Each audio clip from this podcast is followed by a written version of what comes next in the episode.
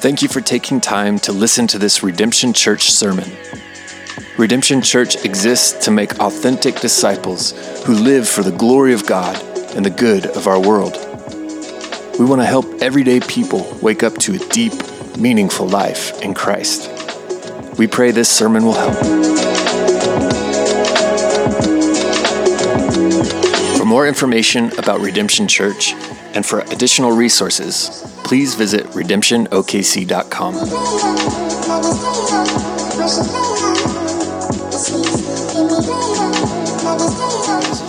Genesis 25, 19 through 34. These are the generations of Isaac, Abraham's son.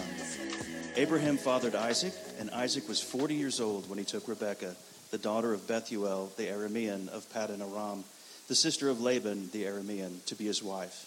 And Isaac prayed to the Lord for his wife because she was barren. And the Lord granted his prayer, and Rebekah, his wife, conceived. The children struggled together within her, and she said, If it is thus, why is this happening to me? So she went to inquire of the Lord, and the Lord said to her, Two nations are in your womb, two peoples within you shall be divided. The one shall be stronger than the other, the older shall serve the younger. When her days to give birth were completed, behold, there were twins in her womb. The first came out red all his body like a hairy cloak, so they called his name Esau. Afterward, his brother came out with his hand holding Esau's heel, so his name was called Jacob. Isaac was 60 years old when she bore them. When the boys grew up, Esau was a skillful hunter and a man of the field, while Jacob was a quiet man, dwelling in tents. Isaac loved Esau because he ate of his game, but Rebekah loved Jacob. Once, when Jacob was cooking stew, Esau came in from the field and he was exhausted. As Esau said to Jacob, Let me eat some of that red stew, for I am exhausted. Therefore his name was called Edom. Jacob said, Sell me your birthright now. Esau said, I'm about to die. What of use is a birthright to me? Jacob said, Swear to me now. So he swore to him and sold his birthright to Jacob. Then Jacob gave Esau bread and lentil stew, and he ate and drank and rose and went his way. Thus Esau despised his birthright. This is the word of the Lord. You guys grab a seat. We're going to jump into this new series called Relentless Grace The Life of Jacob. And kind of as we're getting started back into a new trimester and getting rolling uh, with Kickoff Sunday here, I want to make sure you know of a couple things that are available to you. Uh, as you come in each week, uh, either the tables by the doors on the way out, we have what's called a reflection guide. And this is something we prepare to, really for you to help encourage you in terms of your understanding of God's Word. And we just want to serve you and equip you and help you understand kind of what God's Word means and how to apply it to your life. And so on the front side, you've got a reflection guide that just has some other information. You can grab one of those each week and just read up as you go. And then on the back side, there's reflection questions. We actually use these for our small groups. So our small groups, when they meet uh, during the week, actually go through these and just walk through those questions. And really, they're intended to just help you think through all the things we talk about here, but really think through and how do I take a book that was written thousands of years ago and make it come to life for me in 2024 as a single person, or as a married, as a parent, or uh, you know, as a businessman and woman, like a student? What in your context of life? Just to reflect and figure out how do you live this out. And so I hope that you'll take that. Um, honestly, if I wasn't preaching, I would be grabbing one of those each week and using it to like write notes on, and then keeping those and storing them so I could go back and steal from them later and learn other stuff. And so just encourage you to do that. I also want to let you know. Uh, uh, we are going to kick our new season of our podcast up here in a few weeks as well, and that's just another way that we're going to be talking about the life of Jacob and trying to pour content just to equip you and and help you think through what uh, kind of this passage we're studying in the life of Jacob as well. And so that'll be kicking up in a few weeks, and we'll let you know about that. So be looking for it. Sound good? All right. Well, let's uh, let's look here as we get into the story. We're going to look at the life of Jacob and Uh, this series is really interesting because when you look at think about the life of Jacob, and I don't know how much you've been around church or been around the Bible or how much you're aware of these things, but uh, this is one of there, there's some of the most famous images in the Bible that we're going to study over the next few weeks. Not just in the Bible, but honestly, some of the most famous images in all of human literature. These are things that cross cultural boundaries, and we see in all kinds of circles. We're going to see Jacob wrestling with an angel. We're going to see uh, the famous stairway to heaven. I know most of us thought that the great theologians Led Zeppelin created that, but uh, they actually got it from him. And so Jacob was the originator Stairway to Heaven. We're going to look at the coat of many colors, but there's just all these things that are that are come out of this this story that we're going to unpack over the next several months. We're going to see Jacob's name changed to Israel. And yes, that's the Israel that we're reading about in the news so much today. That Jacob was the founder of that nation and his 12 sons became the 12 tribes of Israel. And so that's still going on today. We're actually going to follow in this story all the way through his family going to Egypt. And in Egypt, there was a famine, or there's a famine out the land, and uh, the Israelites all went to Egypt, and God, through the seed of Jacob, preserve and protect his people, and that's where the story will end up. So, this is going to be this broad sweep where we're going to learn a ton of important stuff to understand the scriptures, but it's not just that. It's not just information that's important for us to understand, it's also important stuff for our transformation. Important ways that I think God wants to change us and work in each of our lives to work this stuff out. And honestly, what we see in this passage is that God uses messy, sinful people like us to fulfill his plans all the time. Uh, we're going to follow the story of Jacob, and Jacob kind of wanders this twisted, crooked path, and his life is, is a bit of a mess, and he's grasping and striving and deceiving in many ways, and yet in the midst of that, there's also beauty and redemption and blessing that take place through his life. And so we're going to we're going to study that and see how the gospel triumphs as he learns to lean on God and not lean up not trust merely himself. Um, and that's a struggle we all have, isn't it? That sometimes it's easy for us to think that we know best. Sometimes it's easy for us to think that we know how to work life out and how to navigate it and how to make things happen exactly the way we want them to happen. And, and what we get to see in this story is that God uses the messiness of life to bring out this kind of metamorphosis in Jacob's life. And he goes from this driven, ambitious, striving guy who's manipulative in many ways and trying to orchestrate everything in his own strength to a guy who learns to lean on God and limps toward grace of home and, trusting, learning to trust the Lord over time.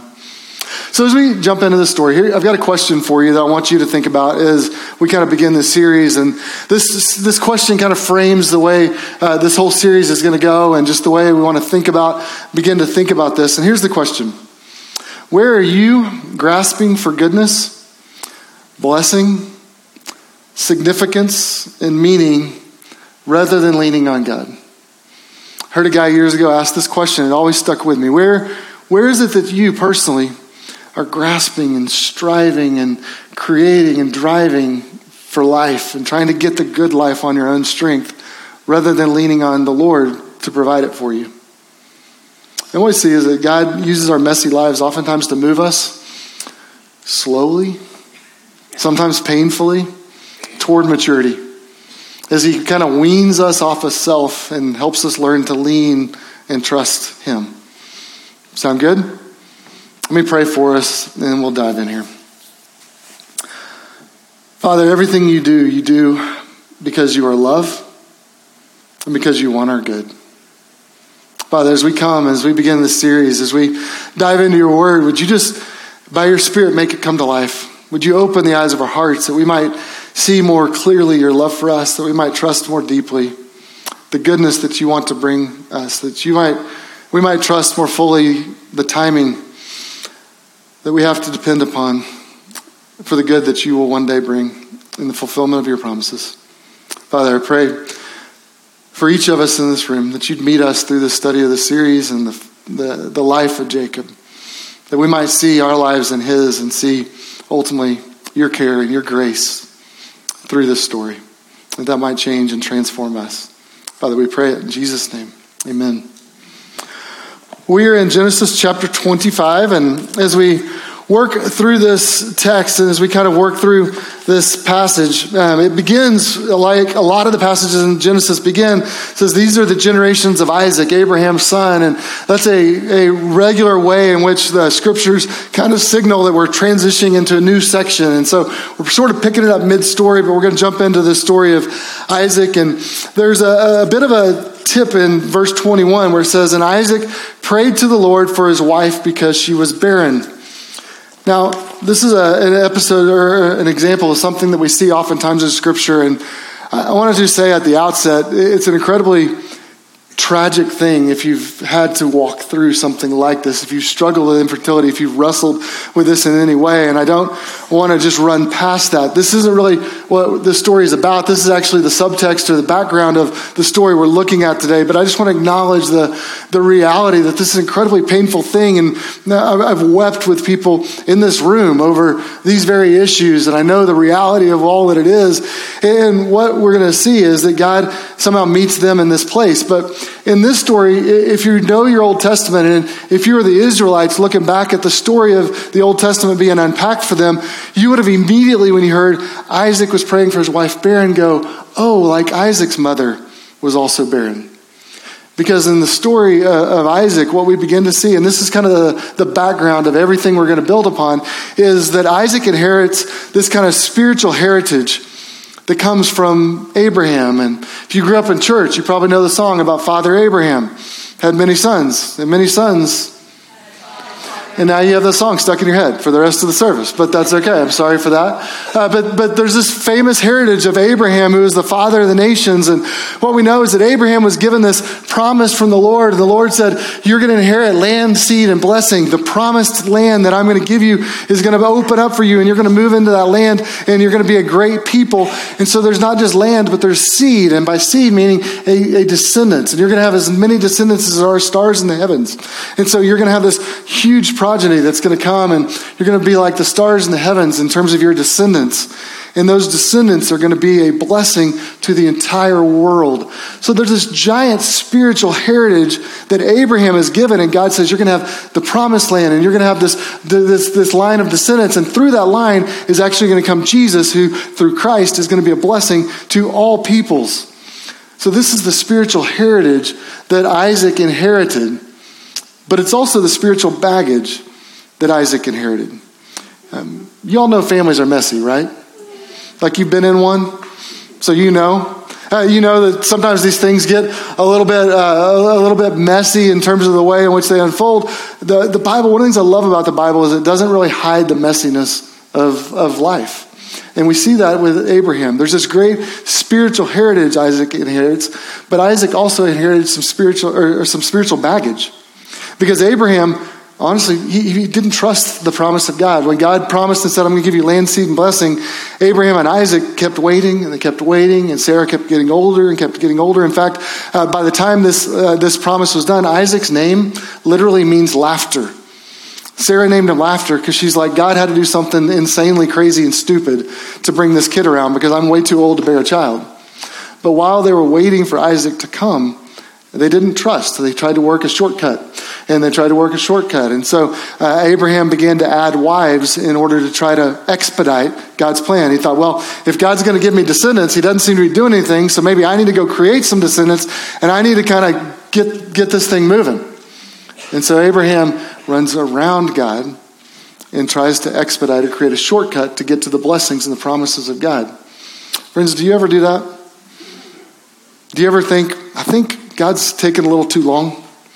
I think maybe God's not following through on his thing. I think maybe God's not going to get this done, so I'm going to I'm going to sort of help him out. I'm going to sort of step into the gap of, you know, where God's not doing the thing and I'm going to get it done for him because he needs a little bit help. Isn't that the problem? Isn't that the problem that we saw in the Garden of Eden?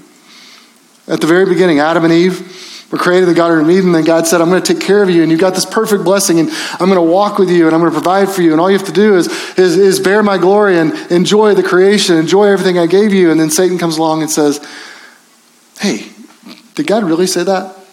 Is God really going to show up? Is God going to really do everything he said he did? And he begins to create a shortcut and says, maybe you just try a little bit of this and you can enjoy this and it'll bring a fulfillment of all the promises and maybe you'll get a little something extra. And friends, we do the same thing, don't we? We think we can do a workaround on God because maybe he's a little too slow, maybe he's not showing up. And that's that's the heritage that we begin to see. When he says, and Isaac prayed, it's interesting. Because Isaac, possibly because of the pain of his family, think about a family that has multiple wives. I mean, think about the mess of your own family, then think about if you multiplied that. You take multiple wives and husbands and that conflict, and then you take multiple kids and the rivalry between all these kids of all these different spouses and all these different things and the, the battles that would go on and just how messy that world would get. That's the house Isaac grew up in. And so when Isaac finds himself in the same place his daddy was in, where his wife was barren, Isaac says, I'm not going to do that because I know the pain all that caused. And so Isaac says, he went and he prayed. And he sought the Lord and he trusted him, and God meets them in that place and provides a child. It's interesting, it didn't happen very fast though, did it? Isaac was how old when they got married when he got married? He was 40. How old was he? We don't know how old Rebecca was, but how old was he when the kid came? 60. And he had to wait. Sometimes it's hard to wait. Yesterday we went to go uh, went to go out to eat in the middle of the afternoon. I thought, man, it's like two o'clock. There'll be no line. We got there. There's a 40 minute line. We literally went and visited two other restaurants thinking maybe we'll just go get somewhere else that's faster. Then we ended up coming back and waiting. Then we go in, and we sit down at the table, and we're waiting for this pizza to come. And 20 minutes in, after we're sitting there, they come and go, hey, by the way, one of our one of our uh, ingredients, we don't have the one you wanted, so we can't do that. And I looked at Nan when the waiter, when the waiter uh, or waitress left, and said, "Look, I don't even care that I have ingredients. I hate that our pizza's not started yet, because I, I don't like to wait." Can you relate? Like, I, we don't really like to wait for anything. Like, we want, we want immediate satisfaction of all of our desires right now, and we don't want to wait for anything. And that's, they had a 20 year wait. It's interesting. God meets them where they are, but then in this story, Rebecca immediately begins to have this difficulty. She's got twins, and she begins to experience all kinds of pain. And this leads to a whole other spiritual tension, which is God, if you answered my prayer and gave us a kid, why does it hurt so bad? Why, why is it bringing about all this pain in my life since this is supposed to be your, your provision and your answer for me? But right now, all I'm experiencing experiencing is hurt. And I don't understand. Remember, this is pre technology. There's no sonograms. There's no ability. You know, and when my wife had twins, we had a standing appointment. It was a high risk pregnancy. She was on bed rest. So every Friday, we got to go have a sonogram. So we got to watch these little guys jostle for position in the womb. We got to see them yawn. We got to see their personalities start to come out. And we had a sonogram date every Friday. And we go do that. And then we cheat and go out to eat, which we weren't supposed to do, but we did anyway. But Rebecca didn't have the advantage of any of those things. All she knew is all of this hurts right now. And I don't understand. She didn't realize she had twins. So she, it says in verse 22, she went to inquire the Lord. She goes to pray. And God answered her with this oracle Two nations are in your womb, two peoples within you that will be divided. One will be stronger than the other, and the older will serve the younger. These two sons will become two tribes, which will become two nations, which will be at war and in conflict with one another. And one is going to be stronger than the other and the younger is actually going to be the dominant one over the older. Now, more on this later, but Paul actually refers to this in Romans chapter 9. And he refers back to God's sovereign election and God's choice and just says, look, there were two twins of one family before they did anything, before they had any personality, before they had any morality, before they made any choices. God determined what was going to happen through this oracle. And it was not by human will or their personality or their performance, but God Himself made a call and He upsets the natural order of their society and works in an unexpected way and says the older is going to serve the younger. Um, it's going to be interesting. Long, we'll, we'll, get to that later, another sermon for another day. The verses 24 to 26 thought I'd stir the pot and get you thinking on that, and then we'll come back to that another time. Um, verse 24 to 26. Here's what's interesting. It says, when the birth was completed, it begins to describe these two twins. Now, Esau, it's interesting. He says he was red or earth toned and very hairy, which doesn't sound like a very attractive child to us, uh, the way that description worked. What it meant in that culture was he had a, a, ruddy complexion. And so it actually was a sign of vitality and strength. It wasn't a demeaning or derogative kind of description in the way they thought of kids. It just meant, man, this kid's got a lot of life. This kid's full of vim and vigor and is, is very healthy. And then the other kid, afterwards, his brother came out with his hand holding on or grasping Esau's heel. This little image of what happens in the birth is actually going to project itself out.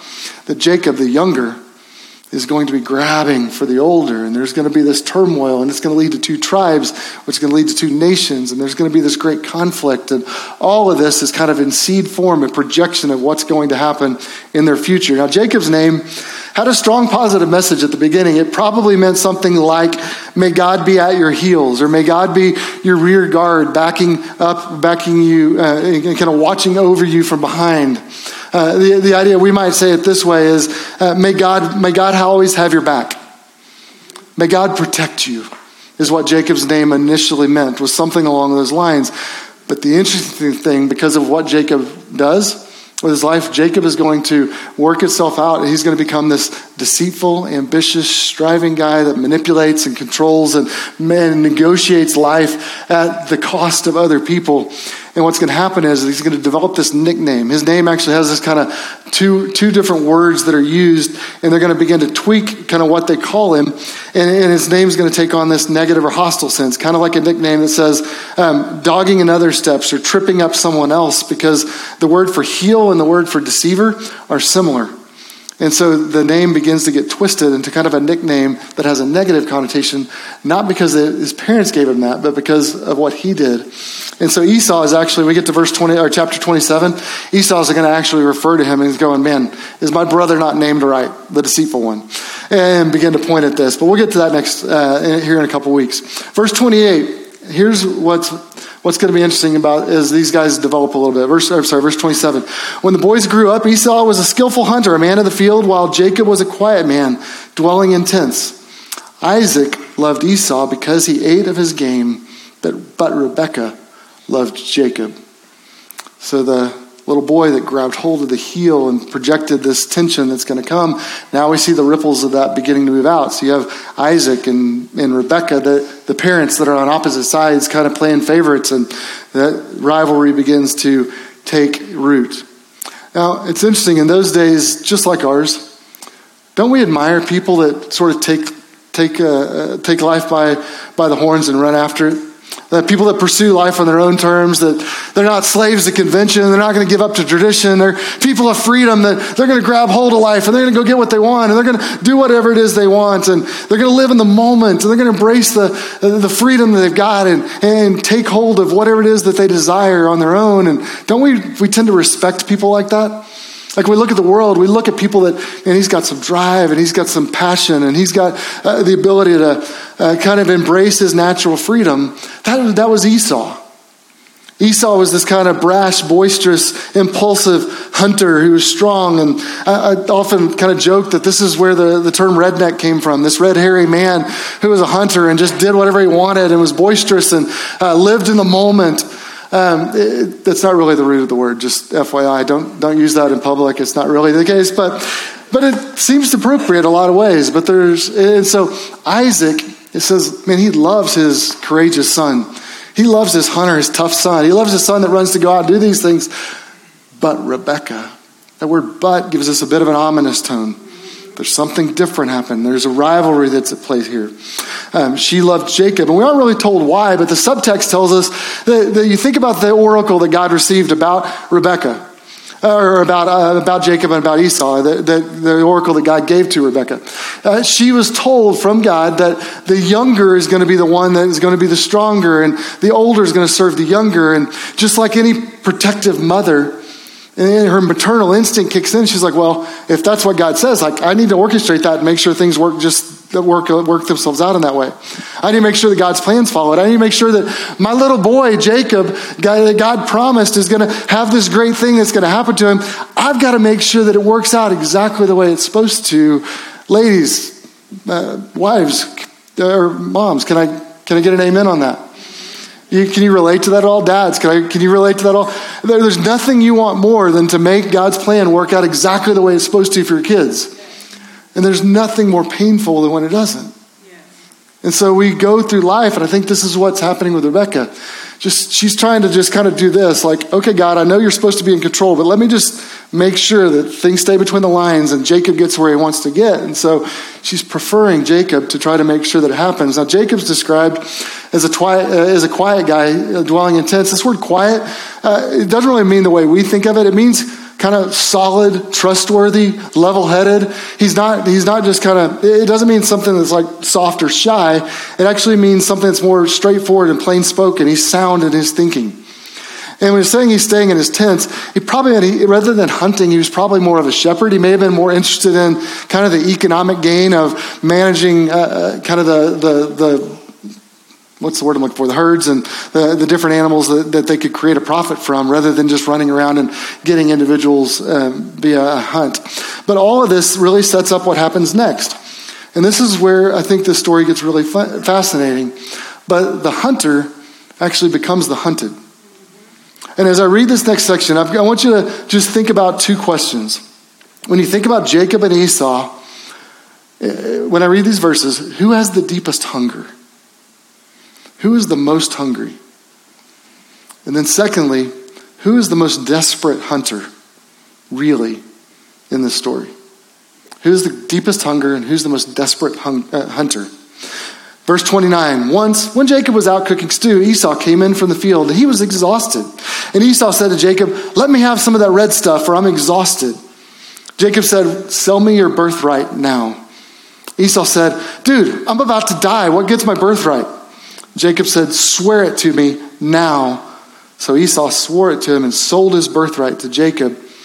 Then Jacob gave Esau bread and the red stuff stew. And he ate and he drank and he rose and he left, and Esau despised his birthright. Who is the one who is most hungry in this story? It's interesting because Esau is obviously hungry. But here's Esau, the skillful hunter, comes home empty handed. How much, uh, do you guys know anyone that hunts? How often do they like to go spend a whole day hunting and come home with nothing? Not very happy. Esau's not, he's, he's probably tired, he's frustrated, he's a little bit hangry. But it gives us kind of this holistic picture that here's a guy who has a physical hunger for sure, but he's also emotionally raw after a failed hunt. He's mentally spent after being out all day. He's physically tired from what it is, but he's also, what, what this scene also reveals is he's relationally aloof. He doesn't connect with his brother Jacob. He also doesn't honor his father Isaac. He's also spiritually calloused. He has no regard for the spiritual heritage and the birthright that's his. He doesn't even care about it. He's completely focused on his appetite. The word for give me some of that, feed me that is gulping down food. He's like, let me gulp down some of that. And he says, red stuff, red stuff. He didn't even call it what it is. He's like, just like, I want to gulp some red stuff, red stuff. He's like he's like this kind of Gronk sort of guy that's just like me eat red, you know, like that's all he's got. And he just throws it out, you know. There's, and that's about what he what he's interesting. It's interesting that this uh, the descendants of Esau are being called Edomites, and Edom is very similar to the word for red, Adam. And so that word is going to point to, to the descendants that are going to follow him. Now, on the other side, Jacob. Uh, what does Jacob do? It's interesting because Jacob is actually the hunter in this passage, isn't he? Jacob is setting the trap and he's about to pounce on his prey. And he knows his prey. He's stayed home and he's watched and he's waited. And he's probably been scheming for years. And perhaps he knew the oracle from his mom that one day he was going to be the one that is going to come out on top. And maybe he had been waiting for the time to execute that plan and help God out and make sure it happens. And maybe he'd been kind of scheming and planning and, and just waiting for that time when Esau would come home and Esau would be a little bit hungry because he didn't catch anything. And Esau would be a little vulnerable. And just like you, like a hunter preys on the weak, he's ready to just pounce in the moment when the timing is right. I think that's what's happening here. Now, maybe Jacob thought that God's going to give me this birthright, but I've got to, I've got to negotiate it on my own. I got to make sure that, that God's plan gets executed. And just like my mom has tried to orchestrate things, I've got to orchestrate things. And, and so he calculates and drives his plan to perfection. And he comes to Esau when Esau's most vulnerable. He says, Esau, give me your birthright. Esau's like, dude, I'm so hungry. I don't even care about my birthright. And he says, swear it to me, because he knew he needed to seal the contract. He needed to get something signed that couldn't be broken. And so when he swears it, it's now something that can't be undone. Do you see how Jacob is controlled and measured in his approach? But he's hungry for the birthright that's his, that's been told that this is going to be mine. And he wants to make sure that the promises of God get come to fruition. It's interesting in verse 34, we see this the way this works out in Esau's life. It says, it's just four verbs if you look at the text. It just says, Esau ate, drank, rose, and left. And he swung by the drive through, grabbed a Happy Meal, and kept going. And in the whole process, he lost his spiritual heritage, he lost his future, and he laid it down in order to fill his immediate appetites of what he felt. He's a perfect picture of the person of freedom who lives for the moment. They embrace their natural appetites, but they show no concerns for the cost or for the plan of God or for the trusting of the promises of God. This red man was overcome by his appetite for the red stuff, and it sort of characterizes his life from that point forward. But his brother, the heel grabber, set the trap and overtook his brother and gained the birthright. You see how everything's turned in a short story? Who was the desperate hunter in this passage? It wasn't Esau, it was Jacob. Jacob is the one that set the trap, and Jacob is the one that grabbed his prey. Now, the interesting thing about this passage um, is the, the, entire focus is on the birthright. In fact, birthright, that word is used four different times because it's just flashing, going, this is what you need to be paying attention to, and wants us to get that. And we don't have anything like birthright in our world, but in the Old Testament, in the Old Testament law, what they saw was the birthright was that the firstborn son was supposed to inherit a double portion of everything. So he got half of the parents' goods, and he got a double portion of all the other kids. And he was going to be the one that, that sort of walked into the, the good future that had had all of the, the, the, possessions of the father, but not just that. He was the one who was set up as sort of the, the leader of the tribe or the big family. He was the one that inherited the spiritual uh, role of leader within that, within that people group. And in Jacob's case, this birthright also meant he was the one that inherited all the promises that Abraham had given to Isaac of land, seed, and blessing. And so Jacob has got it now. He's got the birthright. It's been promised to him. And it's interesting that Jacob was, in a sense, right to desire the birthright. Correct? Like in some ways, at the root level, there's something good in his desires to say, I actually want the thing that God's going to give. But the way he goes about it is all wrong.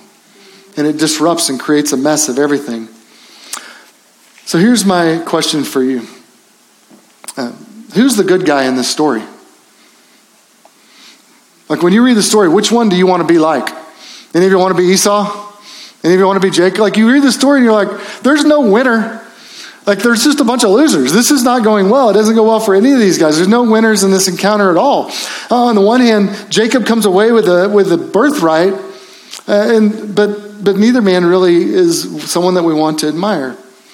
Esau has no regard for his spiritual heritage. He is willing to throw it all away for a little bit of red soup and stew.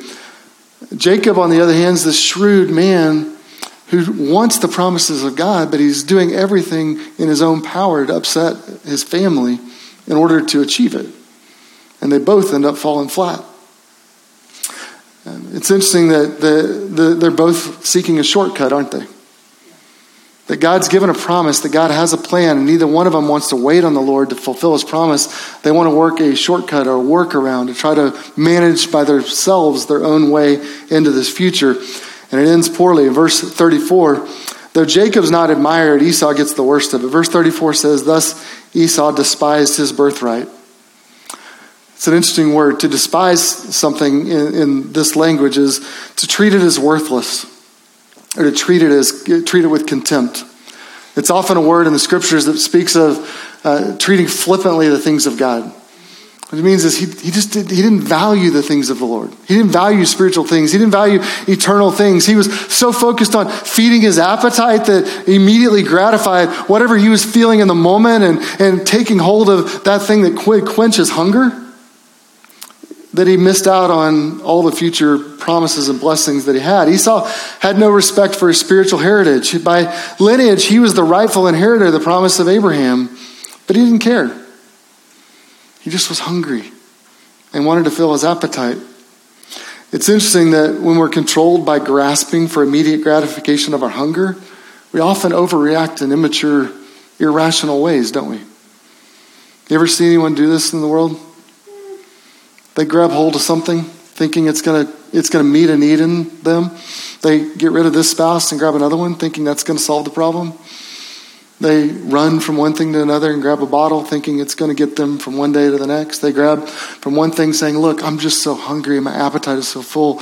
I just need to embrace my freedom and meet my immediate need without trusting God to bring about the promises and the fulfillment of what He has for them in the future.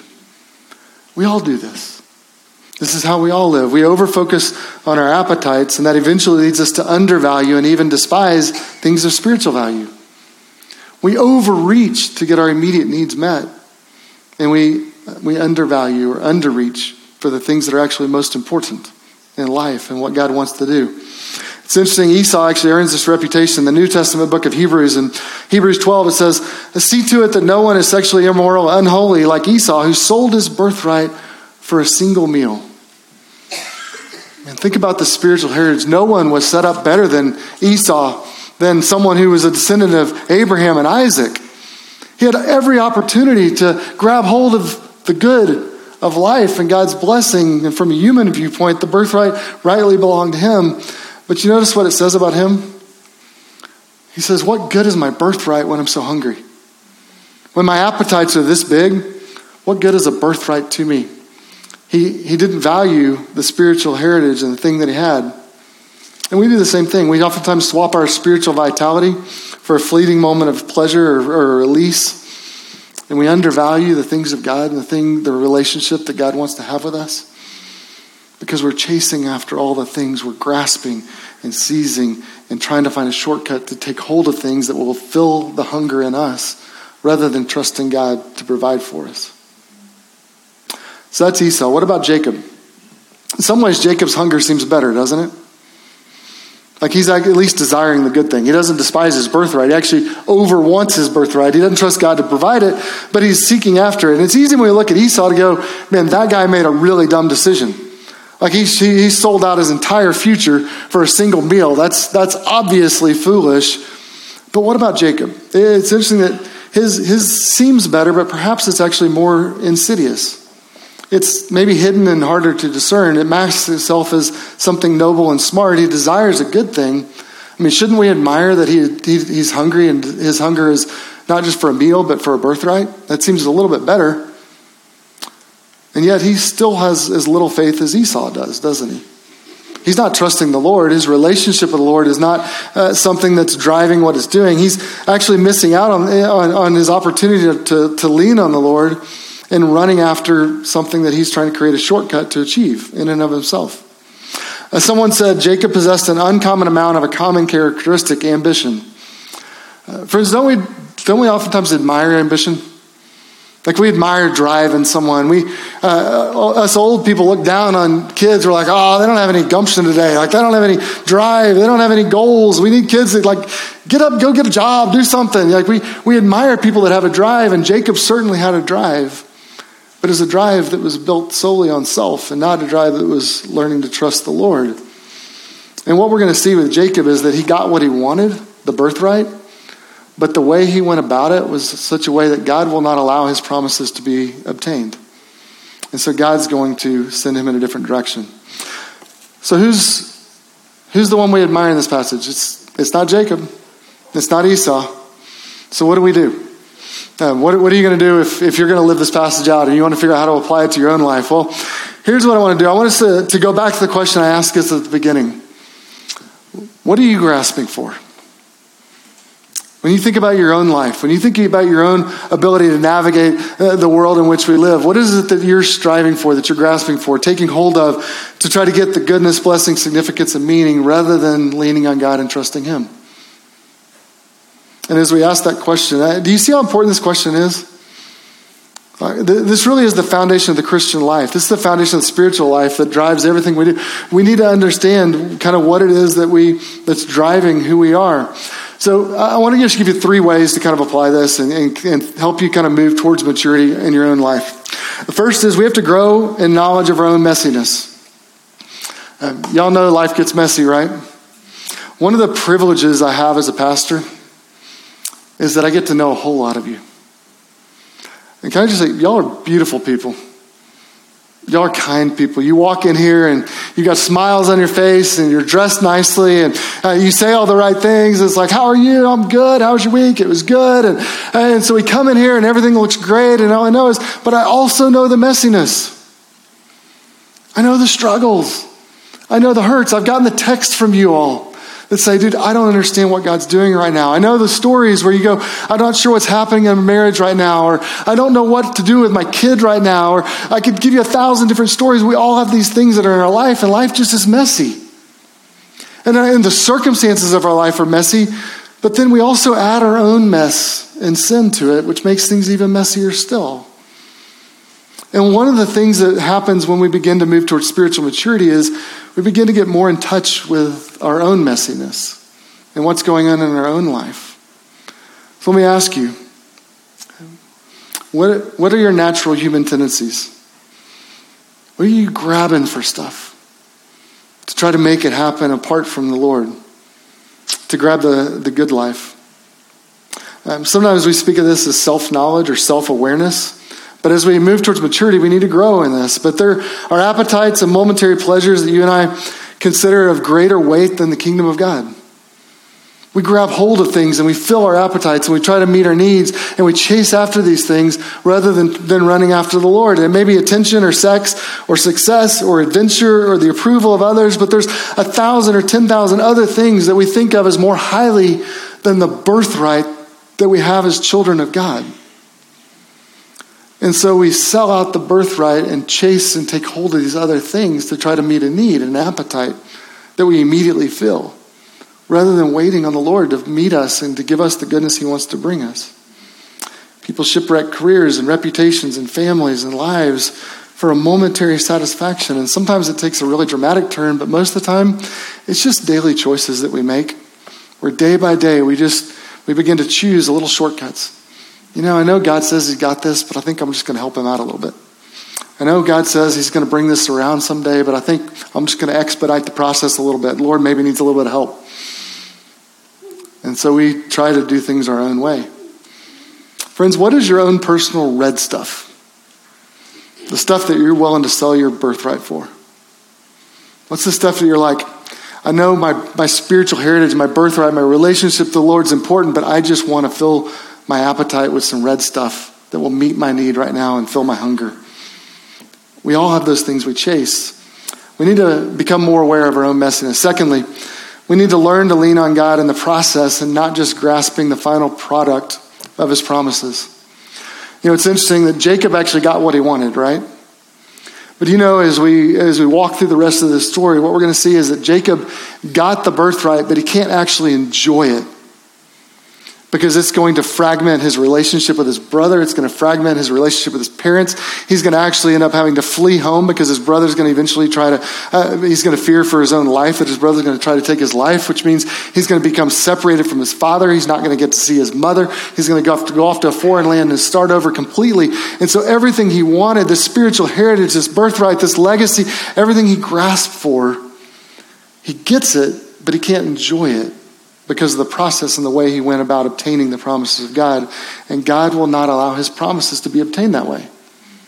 So there's this gap. I went through years ago this training in, uh, in learning how to do mediation and conflict resolution. And one of the things we learned about was the importance of process satisfaction and product satisfaction. That, that, when you're working with different people and you're trying to work through these things, you can eventually get to the right product where everyone, all parties agree this is a reasonable outcome and this is a worthwhile way of seeing it. And so we have the right product. But if the process in getting there was so miserable that you get to the end and you don't care about the product, that no one ends satisfied. Everyone ends up unhappy. You have to have not just the outcome you want, but you have to have a process that gets you there.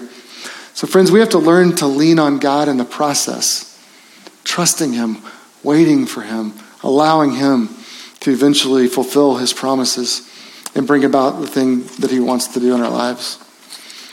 Lastly, let me give you the third one. We have to discover at a deeper level our need for a Savior and the grace of God. When we think about this story, Jacob's not the hero to follow. Esau's not the hero to follow. But we still need a hero. And when you look at the scriptures, there is a hero that's, that's ours. His name's Jesus. God sent His only Son to be our rescuer. And we have to discover, as part of our move towards maturity, our level, our, our need for a Savior in the grace of God. And what we see in this and every story in the Bible is that we need a Savior who's very different from Jacob and Esau. We need a, a Savior who's not like us. We need a Savior who did not regard his position as something to be grasped and sought, but instead gave up his birthright. We need a Savior who did not grasp to fill his hunger, but emptied himself and sacrificed to provide for other people. We need a Savior who did not view others as transactions for using and abusing to get what he wants, but a Savior who knelt down and served and washed the feet of others. We need a Savior who did not sell out his birthright for immediate gratification, but a Savior who, for the joy set before him, endured the cross, despising the shame, and gave his life in order to redeem ours. That's the good news of the gospel. It's not Jacob. It's not Esau. We need a Savior that's greater than both of them. But we all need a Savior. And the good news of the gospel is that you, friend, are more sinful and messy than you ever imagine. But you're also more loved and sought after by God than you ever dreamed possible. What we'll see in the series is there is a relentless grace of God that seeks you and chases you and will not let you go until you have learned to lean on Him and limp towards home by His grace. Walk with Him. Let me pray with us. Father, I pray